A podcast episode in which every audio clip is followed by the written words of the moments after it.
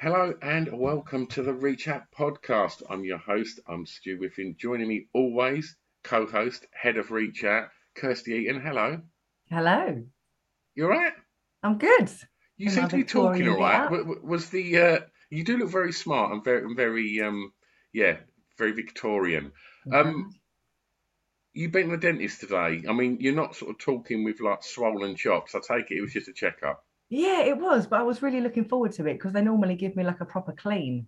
And I've not been able to floss for the last few weeks. I've kind of let it go. And my, my, you know, those lovely gaps that you get when you go to the dentist, they've all closed up. And I was looking forward to being, I was about to say being opened up. That sounds a bit dodginal. Um, but she didn't. She just took a couple of x rays and then decided to book me in with the hygienist for 50 quid to do what she would have done anyway. So, yeah, I suppose it's, I suppose it's handy, isn't it? Because otherwise I would have been lisping and sounding like you. So yeah. I know.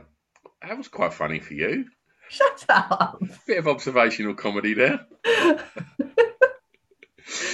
anyway, um, I give me loads of pleasure today to meet um, not just a fellow podcaster, but a mate. Um, it's Tom Davies. Hello. Hello, mate. How you doing? It's good. Yeah, I'm good. It's um, I feel like we've seen a lot of each other lately. It has been a bit like that, hasn't it? Yeah. yeah. Yeah, weekly occurrence at the moment. Uh, Chris and uh, Chris, who is um, a co-host on our Collisting podcast, um, we got to uh, have a good, good chat and a catch up and guest on Tom's uh, podcast, and we'll, we'll, obviously find out more about the podcast as uh, as this one unfolds. Um, yeah, well, I'll tell you what. We always start this the same way. If I say the words mental health to you, Tom, what do you think about straight away? Um, that's a really good question. It's a big question, huh? Um, mental health is I've kind of, I suppose, um, mental health is my number one priority um, in the world. It's the one thing that I I prioritize it above everything else. And whenever I say that, people always kind of raise a bit of an eyebrow because um, I've got two children, I've got a wife, I've got a business, I've got all these other hats that I have to wear.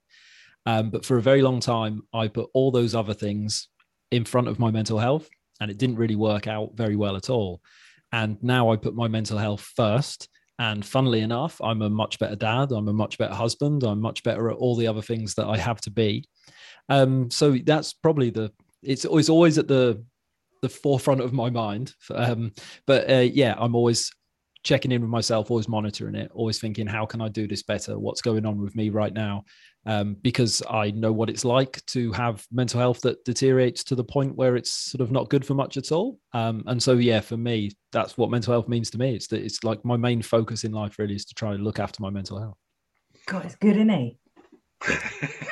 he should start a podcast about this, shouldn't he? Yeah. um, when did you first realize or notice that maybe all wasn't quite as well as it could have been. And talk I can... me through. Sorry, I'm going to load the question a little bit. And talk me through how you tried to cope with it and what your coping mechanisms were at that point. Yeah, sure. Um, so I can be really, really precise because my kind of um, my problems really started around the birth of my son. So that would have been May. He was born on the 8th of May 2016. So pretty much from then, really, um, from that date. And I now know from um, a lot of therapy and a lot of work and a lot of doing all the things that I've had problems with my mental health for a long, long time. Um, certainly since my teens, um, if not before. But that was really I kind of I thought those things were personality defaults. I didn't realize that it was a mental health thing. I just thought I was really, really weird, and I tried very, very hard to stop other people realizing that I was weird. But in what would 20... be an example of that? Um, I'm a massive overthinker um, I can get really, really hung up on really, really tiny things, you know. So, anxiety, my anxiety is like it's low level, it's constant, and it means that I'm very high functioning. So, like, my drive is both a gift and a curse. And um, so, that's always been a thing with me, always been all or nothing. Um, get very um, nervous in certain situations. Anything where I have to, if I, so for instance, for my work, right, it's very normal for me to stand up in front of a room full of people, 30, 40 people, and talk. And if you asked me to do that, I probably wouldn't even plan what I was going to say. You know, I can just fall into that role. I wouldn't even get nervous. If you two invited me in person to go and have a cup of coffee, that would be very challenging for me. So anything where I'm not fulfilling a role, anything where I'm not uh, where I'm kind of relying on me rather than what I do, if that makes sense. Um, that's kind of that's how it works for me, and that's always been the all the case. Always, when I was a kid, I worried too much what people thought about me. Um, you know, I would experience periods of low moods, which I now know was like depression. You know, but I'd just get really, really sad for no reason. Um, yeah, and just worrying and overthinking and getting myself in a mess. God, um, Tom, I feel like I'm looking in the mirror. Everything you're saying honestly, I'm I'm completely and utterly blown away. You're saying oh. stuff that I've never heard of before, and I'm drawing parallels left, right, and center. My God. And I'm sure this is going to be the same for a number of our listeners as well. I mean, that's why I love talking about mental health because it doesn't matter what you've experienced, um, because the human element of it, right? So there's always crossover. So even if you're talking to someone who's got like a diagnosis of an illness that is completely different to what you've experienced, there'll be something in there. You go, oh yeah, I can, I can see that. You know, um, it's, it's why it's so important to have these conversations, right? But um, at the risk of disappearing off on a on a tangent, yeah, 2016 May, my son was born, and I just couldn't cope with it, and um, I had a breakdown and I, I really don't like the term breakdown because that that makes it sound as if it was this big dramatic um, emotional explosion like you see on the telly or something. And it was really slow and it was really subtle. And life just got very, very hard. Um, I think up until that point, there'd been a, a drip in the basement, you know, and then that pipe just burst. That was the final thing, was my son being born. And I couldn't, I couldn't cope with it. I couldn't. Well, first of all, there's all the usual stuff that everyone experiences: the the stress, the worry, the sleep of having a, a baby in the house. But it wasn't there wasn't enough room in me to absorb that extra stress and that extra worry. Um, plus, as an overthinker and a worrier, it just it ended me. Like my brain couldn't keep up with the amount of um, crazy thoughts that were going around at my head, and I started to feel um, I was stressed all the time. Uh, that kind of manifested in a lot of rage and a lot of anger. Is one of the few emotions I'm actually like quite comfortable with um, and I'd get very short tempered. And it just, yeah, it just wasn't nice. Lots of tears for no reason at all. Um, yeah, and it just kind of got worse. As for coping mechanisms, none, not one. Bury it down, pretend it's not happening. Please don't let anyone phone out, you know, find out about it. That was kind of my only strategy. Um, but the reason my podcast is called Proper Mental is because I thought I was going proper mental. That's my that was my only words for it. I didn't know what mental health was. I didn't know that you could go to a doctor with these things. That was not on my radar that I could ring my GP and say, like, I'm having some really dark thoughts here. I didn't know that was a thing, didn't know what mental health was, nothing at all. I thought I was going mad. And if I spoke up, then that would be it. Then cuckoo's nest, you know, I'm getting locked up. They're going to take this new baby away from me, all that sort of stuff. That's what I was scared of. So I just kind of tried to pretend that nothing was that nothing was wrong. I look back now, I don't know how I did it. Should give me an Oscar, but um, yeah. Bravo, absolutely. At that point, um, did you did you have anyone that you felt you could talk to? And and I'll load this as well. And had you had any experience of anybody ever talking to you about feeling low at that point? Yeah, I, would never heard anyone discuss having mental health issues ever. It just wasn't like to say it wasn't on my radar is it like it couldn't have been further. It just never occurred to me. Because that's not that long ago, is it? No, no, not at all. Not at all. Um, yeah, I didn't didn't know any of this. I mean, I knew that people got depression and I knew that people had psychosis and I knew people took their own lives. Of course, I knew these things existed, but it wasn't, I don't know, was something you see on a film or something. It wasn't in my. Something that happens to other people. It just, it couldn't have been further away from your reality at that time. Very much so, yeah. And if it was happening to other people, it was certainly no one that I knew as well, you know? So it was not even, I, yeah, I just hadn't um, hadn't heard of these things at all. And i didn't really have anyone i could i could speak to partly because i thought i was going mad and i thought i really don't need to be locked up.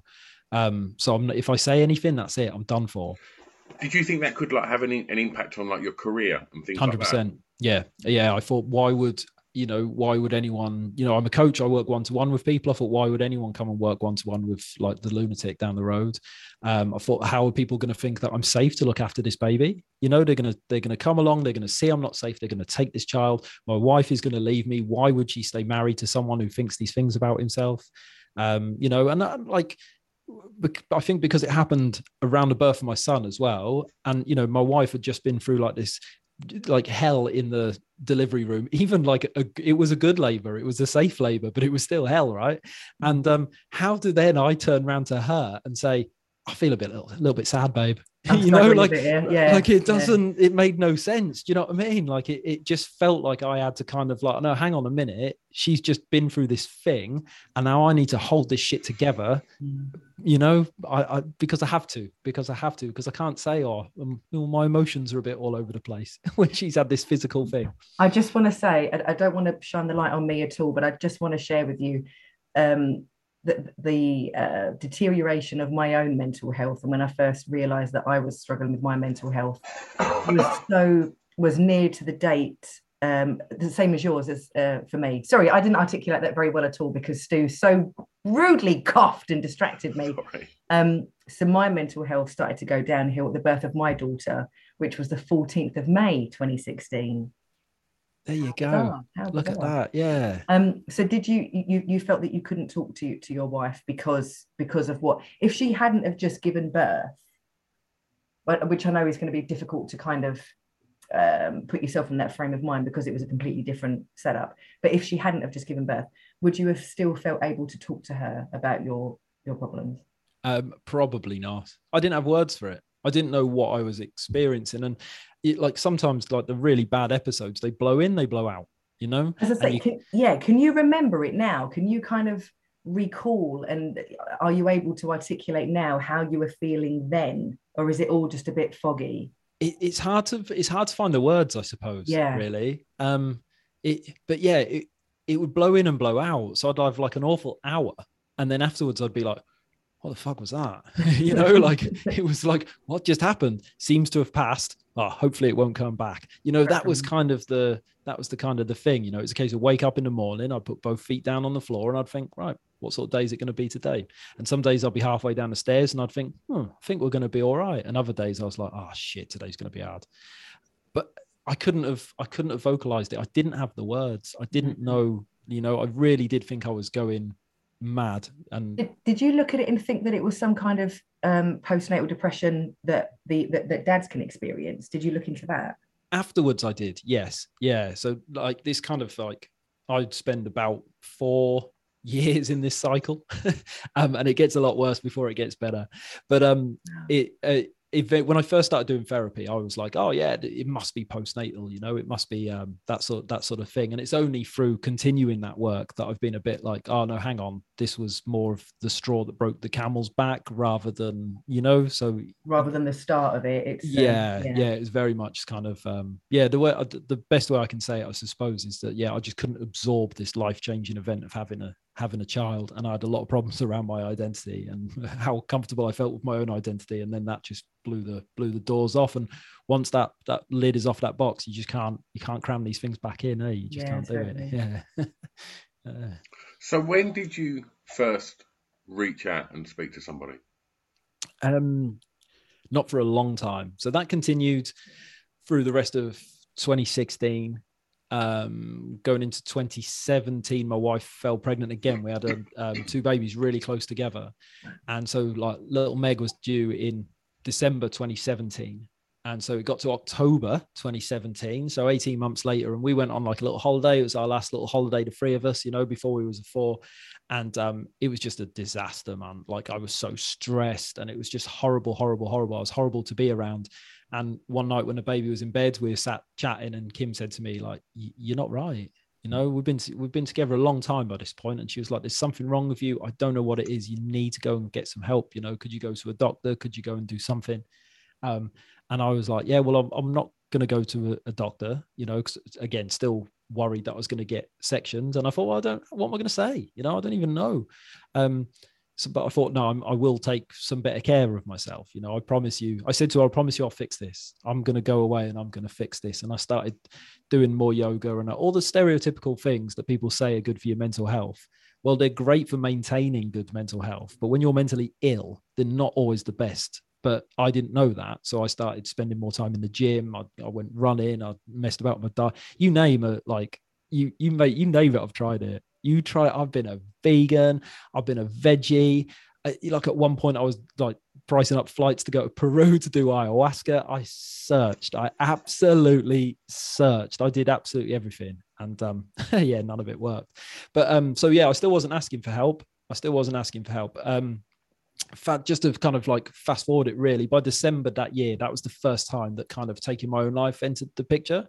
Um, and it was just before Christmas that year that I just I sort of left the house with the intention of of not coming back, um, and that that didn't happen. But that scared me enough to start therapy. So in January 2018 was when I started doing therapy, and that made a big difference. That helped a lot. That, that helped a lot. Yeah, yeah. Did how quickly did you see a change? Um, what through starting therapy? Yeah. Um, well, it it it got my head above water. That's what therapy helped me to do initially. Is it medication as well? No, not at this stage. No, Okay. no. This has to go a little. This has to go a little dark before that happens. But um, it yeah. So it was um, yeah. Therapy kind of got me feeling okay. So bef- up until that point, I was drowning, and with therapy's help, I was able to just kind of get my head above the water and suck in some oxygen before I went back under again. And eventually, I kind of learned to swim. Um, and I'd have good days and bad days, and um, it's really weird to say it now, but we just bumbled along like that for ages, you know, for ages. And then some days I'd wake up and it would be awful. Um, yeah, it was, it, yeah, it was awful, awful for my wife more than anything. You know, I think the kids were. Could you p- Paint me a, a, a bit more of a sort of picture of I woke up and felt awful. Like how would that sort of mani- manifest itself in a day? So I would just feel um it's a bit like it's a weird analogy, but it's a bit like being in a bubble. And I'm in this bubble, like one of them Zorb things that they have at the fun fair, you know. And I was I'd be going through life in that, and it would be like everything was slightly detached from me. Every like there was this barrier between me and everything, and I, just, I didn't care about anything. You know, like I, I uh, at one point I went for a bit of a phase. Um, it was before I was self-employed and I was working. Um, I used to work for the NHS, and I used to go in for a phase of getting in trouble at work because they'd say, "Oh, this really needs to be done by this deadline." I'd go, "Yeah, yeah, yeah," and inside I think, "Oh, I don't give a fuck. Like, I don't care." You know, I just, I really didn't care. You could have, they could have fired me, and I'd been like, "Yeah, sound whatever, man. Didn't like this job anyway," and it, it I just felt like detached from everything. I didn't care, and just yeah, fed up, stressed all the time. Um, my temper would explode over the smallest things. So I'd go to the cupboards really wanting a cup of tea and there'd be no tea bags and I'd go fucking mental, like proper, you know, like smash the cupboard door mental. And like I'm not an angry guy. I, it's not in me. I'm really laid back. And but it, I, it, this was that was how these I was burying it down. It's like um pushing that when you go to swim pool and push the beach beach ball down and it pings out over to one side. That's what was happening with my emotions. I was suppressing them and then they just come roaring out in one go. And I'd like like trash the kitchen or I don't know, like just yeah, it's it's bad, man. Um, but yeah, that's how I could. That was like day to day, and then some days it would be good, and you know I wouldn't feel like that at all, and I'd feel like a really good dad, and I'd feel like I was on top of it, and then um, yeah, other days I just think I don't want to be here anymore. I'm affecting my wife, I'm affecting my kids, like I'm doing, you know, I just felt so worthless. I think was the only way to. Um, there's so much self hatred there, so so so much um, self hatred. We ticked on like that for a long time. Yeah, a long, long time. So, talk a little bit more now about the sort of process of, of recovery and and you know and and feeling better. Yeah, so I carried on like that for another couple of years. We get to 2020, pandemic comes in. I was one of those people. I was born to be in a global pandemic. Like I know it's not cool to say, but I had a really good time. And all these things about life that don't work for me, all of that was gone, you know? And for the first time ever, I got really like, I got a chance to slow down and think and just figure out like all the things that I was doing in my life that didn't work for me. Um, and I doubled down on my therapy during that period. I was going every week and I kind of had a lot of realizations, did a lot of good work, started to change that voice in my head. That was the biggest thing for me. The first step to getting well um, was changing that vo- voice in my head. I described to my therapist once, like how I talk to myself, just normally to me, it was completely normal. And he was like, what, how, how would you feel if someone else spoke to you like that? And I was like, oh, I'd be so upset. And he's like, why are you doing it to yourself then? And I'd never thought about it like that. And I was just, like, oh yeah, of course. Like, why, you know, why do I use these words to myself, you know? Um, so yes, I, I started to understand and then I could start to break that cycle. You know, I could start to think, no, don't think like that. And I had all this time over um, oh yeah, over these lockdowns to just kind of chill and figure it out. Um, but I wasn't able to change anything, right? So when the world started again, I jumped straight back into doing all the shit that didn't work for me, and um, it, it, I, it, I wouldn't go. I went back. I was back at work about two weeks, and um, I just started getting really, really, uh, really, really poorly again. I was in therapy, and um, Sean, my therapist, he said to me like, "What you are saying to me now is not right. This is not. This is not right. I need to intervene. Something needs to happen here. Um, what you need more time." And I was like, I've just been off for six months. What do you mean? I need more time. He was like, no, you need to, you need to figure this out. It's getting out of control. Um, and he said to me, What in your life right now is non-negotiable? And I said, Kim and the kids. He said, Right, cool. Everything else goes. So I closed my closed my business again, came off work, and um, I just kind of just chased that recovery full time, really. You know, I just I did lots of walking, lots of thinking, lots of therapy, just resting up, just trying to figure out what I was gonna do with myself. Um, and again it didn't work because i was focusing on everything external so i thought i could yoga my way back to good health i thought i could meditate and because of my my personality because of that drive I mentioned at the start. If I was going to meditate, well, I was going to meditate the fuck out of it. Do you know what I mean? Like yeah. if I was going to the if I was going to the gym, I couldn't just go to the gym and train. It would have to be this monstrously big session. But then in my head, I'm saying stuff like, fucking come on, you can't come on, you pussy. Do you know what I mean? That's how I talk to myself all the time and it, I've just got sicker and sicker and sicker. Um, and then in October, um, things were really, really rocky. Me and Kim were really like kind of, we just didn't know what to do. You know, we were just fucked. We didn't know what to do. I was off work, no money coming in. I'm just getting poorly. You know, we've still got the two kids. Um, and uh, yeah, I just I need some time. I can't be in this house. Like you know, I, I, I this is I need to go. So my my family are from Wales, um, and I went to go and stay at my mum and dad's for like a long weekend.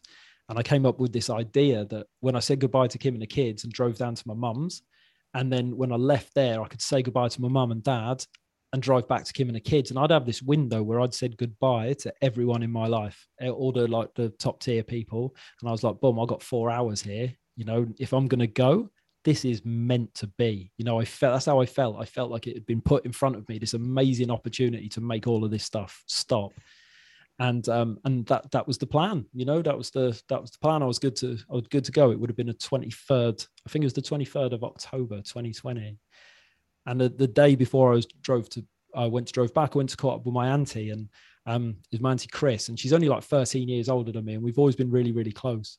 And we had she kind of approached me about mental health stuff before. Um she's a nurse and she's an occupational health nurse so she works in a factory of 500 blokes so she's used to kind of like looking for men who don't aren't doing very well you know that's kind of what she does. And she saw something that day and like we just started chatting about it and um and she started talking about medication and to this point anyone who'd mentioned medication i was like nah no that's not that's not for me you know that no i don't want to do it i don't i'm gonna be stuck on it for 10 years it's gonna make me fat you know all this all the stereotypical stuff that you know that you hear um, and she mentioned meds, and she told me about her experience she'd had with with medication. Um, and yeah, it just I kind of thought to myself, do you know what? If I'm to check out, my kids need to know that Daddy tried everything, and that's the one thing I haven't tried. So let's let's give it a whirl. You know, let's let's try. I've got six weeks. I'll give myself another six weeks. You know, which um it I don't know. It sounds it sounds so much more dramatic than it is because with like suicidal thoughts, that's so common that you kind of talk yourself out of it and find different ways to. Oh yeah, I'm definitely going to do it. I'll just get around to it next month. You know, like it, it just it just becomes a thing. Um, so yeah, so around the doctor, uh, got some pills. That was dead. That was dead quick. I'd done so much work. I said to the doctor, oh, "I'm experiencing this. I'm this, da da da da," and she was like, "Yeah, cool. Like this sounds like textbook."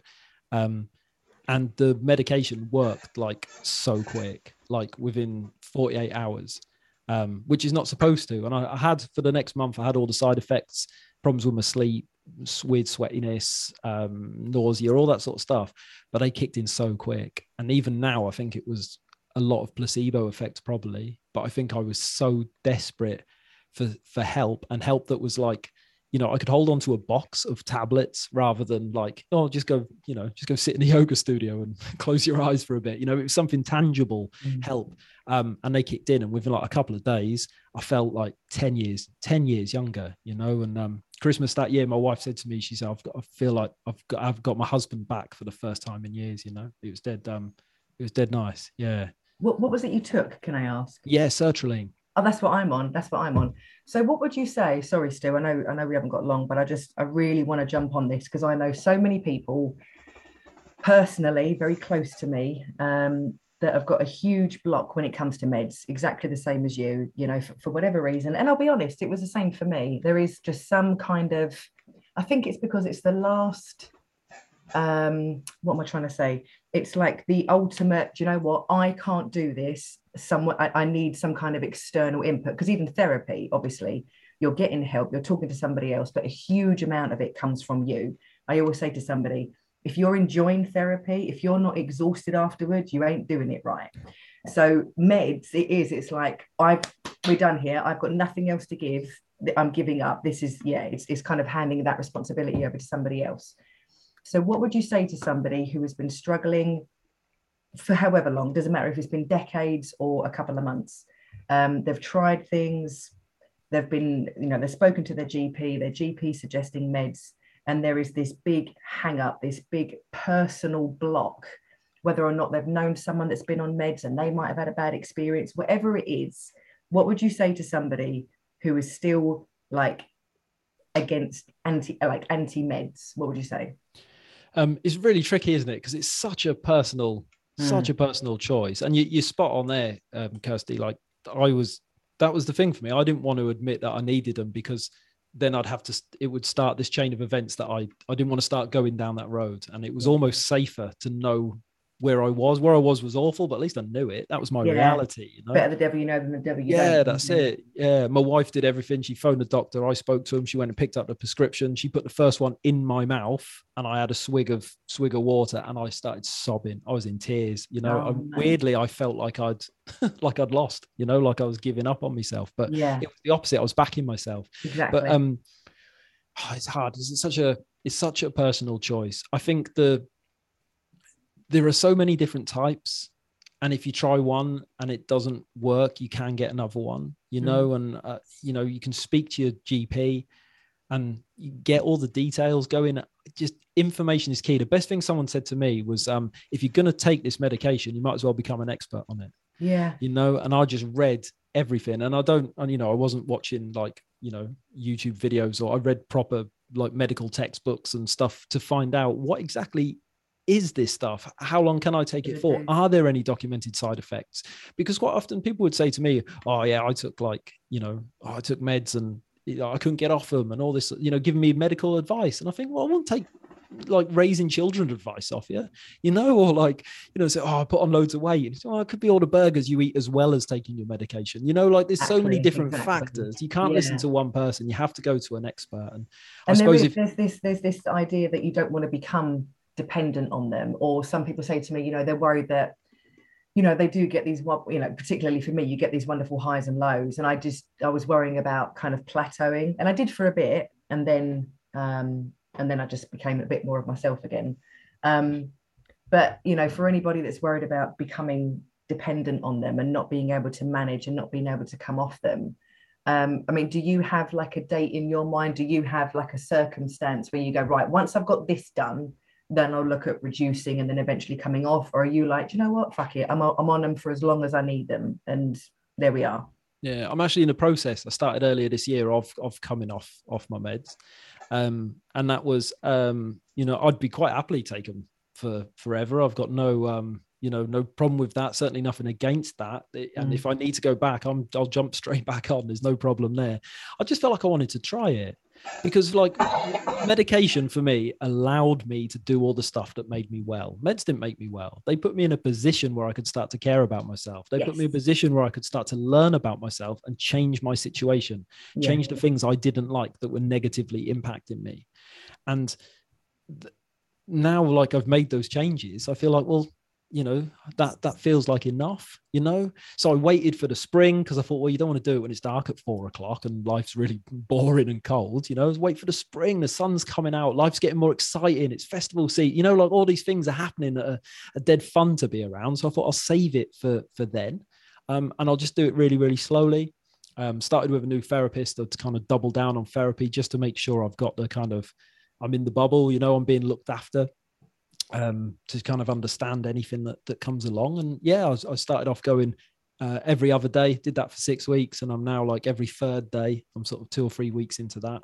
Um, so I'm I'm working on it. So yeah, if you want to come off them, like you you can, and if you want to take them forever, you can too. That's fine. Like it's so much more important that you're well. You know, no matter the stigma, no matter what anyone says, no matter what people tell you, you know, collect all that information for yourself from good sources and the most important thing is you're well, and nothing else fucking matters, man. Nothing. One of the things that has come from you feeling better is a podcast. And tell me where the, the kind of concept and and decision to to, to be very open and public about um, because for somebody that felt that they couldn't talk to anybody to then throw it out to the whole world and and and to also speak to to other people about, you know, h- how they're feeling. Like, how, how, was that initially? And was there like a, a, a big decision to go? Do you know what? I'm I'm just gonna you know show my vulnerabilities and I'm gonna go out there and I'm gonna just talk about this. Like, what? How did that come about? Um, quite sort of slowly and organically, really. Um, somewhere through all that mess I was just talking about, um, I saw a video on Instagram that someone, so like quite a well-known person, had done, um, and he was talking about his own experiences with mental health. That was the first time ever I'd seen someone talking about it in a way that I felt seen. I was like, wow, that that's my experience there in a nutshell, and it was so um so powerful. Until that point, I felt really alone. The only people I saw talking about it with people that I couldn't identify. They weren't from my world. They, you know, and of course, everyone who experiences this stuff, it's all relevant and it's not, there's no scale to it. But I'd never saw me in these stories. And this was the first time I was like, wow. And I, that, it was really important to me. And I was still quite poorly then. And I just banked that. I just sat on that. And I was there's something in that that felt really special. I watched the video about four times. And, um, and then, yeah, as when I was off work, as I was getting better, I've got a mate who has had some um, uh, mental health problems, and off the back of it, he started doing charity. And so, because of the work I do, I um, was filming some videos for him, you know, that he was using with the people that he works with. Um, so I work in a movement space, and I do like yoga and these sorts of things. So I was filming him these videos. And while we were planning this, we'd go for a walk, grab a coffee, chat about what he wanted me to film that week. And we just started talking and I'd never done it before. I'd never spoke to anyone about these experiences. I'd never sat face to face with someone and had them speak to me about their experiences and it was just lovely and it was so um so healing and it became really important to me. And we sort of said, "Oh, you know, we maybe we could we could do something with this." I just kind of thought it's helping me so much. Could it help someone else? I thought, "Oh, maybe we'll just throw them up on YouTube or something." And um, I really didn't want to do do a podcast. I was kind of thinking like, "Oh man, too like two straight white blokes talking about depression. The world does not need like more of more of this stuff, right? But it, it, we were just going to put them on YouTube, and then it kind of thought, oh, we might as well do a podcast, and um, and then he couldn't commit to it, so he kind of stopped doing it. But once we'd done a couple, I was kind of I was hooked, absolutely hooked, and a way of chatting to people about these things. And um, I mean, it's very easy to talk vulnerable vulnerably about it one with a screen and two like i never assumed anyone would listen. Like that never ever thought. I thought maybe like i did two in the morning someone stumbles across across it and goes oh my god i feel seen like you know and it just buys someone 10 minutes. That was always the, uh, the aim. Um and it just yeah it just kind of snowballed from from there you know and it's, and, it, and it's, in, it's an incredible podcast tom and you, and you like you, uh, you're really really fucking good at it as well Like you've got a, a, a very instantly calming nature where I think when I guested on um, uh, uh, when when you come on my podcast, sorry, it's the most vulnerable I'd ever been. It was the most open I'd ever been, uh, and it I'd never spoke to anyone like that. And it was only through you starting that conversation that you know, we've since picked back up on that, and I've made huge lifestyle changes. You know, from from speaking to somebody that I didn't know, um, but I think to to form a connection with somebody so quickly is testament to how good you are at what you do. Oh well, um, yes, that's that's lovely. That's a lovely um yeah, oh, you touched me there, mate. To be honest, but um, yeah, that's really, really nice. You know, I suppose it's all them years being spent as a gross people pleaser to manage my anxiety is, is paying off. But um, no, that you know, that that's lovely. I love it. I absolutely. Um, it's been incredible for my mental health. The whole process, speaking to other people, learning from other people, connecting with other people, shared human experience. You know, and I always say we think of mental ill health as this separate thing. It's like this, like this madness, this hysteria, but it's not it's normal human emotions and feelings they're just on steroids. They're just a little bit out of control you know and um, when you talk about these things with other people I, I do think something something magic happens man. And um, yeah I, I, just i just want to do more of it. I just want to i just want to do more of it. When, when someone goes first it gives everyone else permission to speak and i'll do that. I'll go first every time now you know? Um i guarantee that our listeners are, are, are 100% going to go and uh, check out uh, the podcast. Now. What's the podcast called? We should actually uh, we should throw that. it's called Proper Mental. It's the Proper Mental podcast. And and and and Tom, if you was to say to a, a new listener, like, go to the very beginning and listen all the way through, by all means. But if you had to go, do you know what? If you want to get a taste of this podcast, how I set it out in my mind how I'd liked it to have been. This episode is a really, really good good showcase for it. And I'm not suggesting and I'm not asking you to pick your favourite kid, but like but you know, but if you were to go this one, start here and then you really get a feel for what this podcast is trying to do. What would there be one that you'd you'd sort of champion now? Yeah, and uh, depending on what day you asked me, I'd probably pick a different one, right? But there was there's one there's probably two that jump straight to mind. One I recommend every time someone asks me that, and it's just one of the ones. It's probably not one of the most listened to, but it's the one I've had the most feedback about. The more people reached out about this one than any other one, and it's one I did with my wife, and we went through my experience from her perspective. And I think that's missing from the mental health conversation because when you're poorly and you're smashing your kitchen up and crying everywhere, that affects the people that love you. And um, I think that, that felt important. You know, we just we set the mics up. We sat at the kitchen table in our pajamas, kids upstairs, and we just had a chat. And I told her stuff that I hadn't really told her before, and I'd never really sat eye to eye and asked her, "Well, what was it like for you when I was doing all this crazy stuff?" You know, and I I think people seem to get a lot out of that. That's one. Um, and I suppose there's one that I put out around about Christmas time with a guy called Michael Byrne, and he runs an organization called Let's um, Lived Experience Trauma Support. And Michael has had the most unusual life that you will ever hear of. His story is incredibly sad. And we were both um, same as yourself, Kirsty, but we were both going through it at the same time. So there's three of us in May 2016. Um, but I heard Michael tell his story somewhere, and um, it runs almost like parallel to mine.